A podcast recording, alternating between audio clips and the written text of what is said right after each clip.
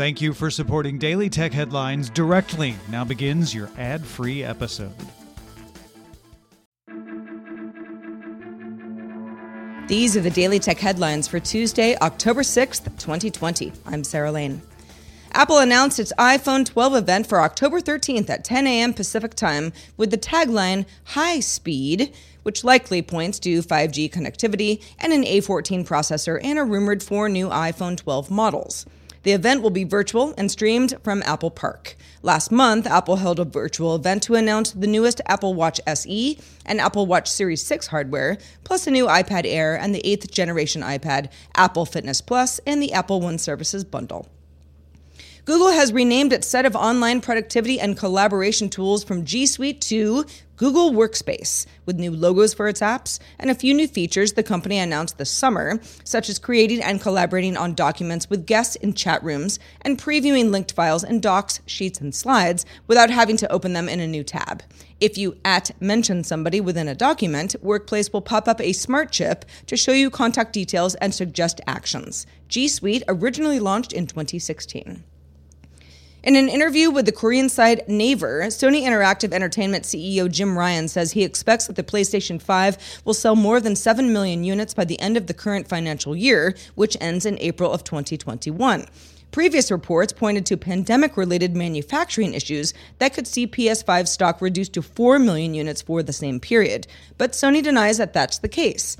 The PS5 goes on sale November 12th in South Korea, Japan, the US, Canada, Mexico, Australia, and New Zealand, and other countries on November 19th. With the exception of China, those launch plans have yet to be announced. Bloomberg reports that Apple has stopped selling headphones and wireless speakers from Sonos, Bose, and Logitech in its online store. The company is rumored to be launching Apple branded over ear headphones and a smaller version of the HomePod smart speaker as early as this year. Employees at Apple's physical stores were also instructed to remove the products. The luggage maker Samsonite announced the Konnect-i Backpacker, a backpack that includes Google's Jacquard touch sensitive fabric. Like other Jacquard products, this has a small tag that includes a small LED light and vibration motor for notifications. The touch surface is included on the left strap of the pack and supports brush up, brush down, and double tap gestures, which can be tied to media controls, activating a voice assistant, and triggering directions. The backpack comes in slim and standard sizes for $200 and $220 respectively. Facebook announced it will support Netflix and Zoom on its portal devices.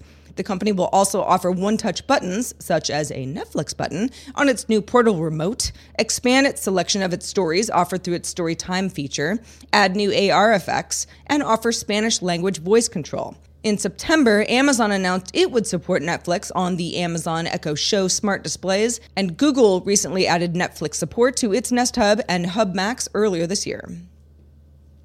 Venmo began offering its Venmo credit card to select customers. The Visa card breaks out spending into eight categories grocery, bills and utilities, health and beauty, gas, entertainment, dining and nightlife, transportation, and travel. Users can see spending broken out on the Venmo app and receive 3% cash back on their top spend category, 2% on their second, and 1% on their third. The card includes RFID for tap to pay and includes the user's Venmo QR code on the front. The China Africa Project reports that the United States Development Finance Corporation has invested $25 million in a company to help develop a Brazilian nickel and cobalt mine used in battery materials, as well as military and aerospace uses. BNEF notes that China has more cobalt refining capacity than the rest of the world combined, at 118,000 tons. Finland is a second with 15,000. And finally, sources speaking to Politico say that Facebook's Mark Zuckerberg, Google's Sundar Pichai, and Twitter's Jack Dorsey have agreed to remotely testify before the Senate Commerce Committee on October 28th regarding Section 230 of the Communications Decency Act. Last week, the Senate committee unanimously voted to send subpoenas to the three CEOs, but they have not been formally issued. For more discussion of the tech news of the day, subscribe to dailytechnewsshow.com. You can find show notes and links to all headlines there as well. I'm Sarah Lane. Thank you for listening. Talk to you next time.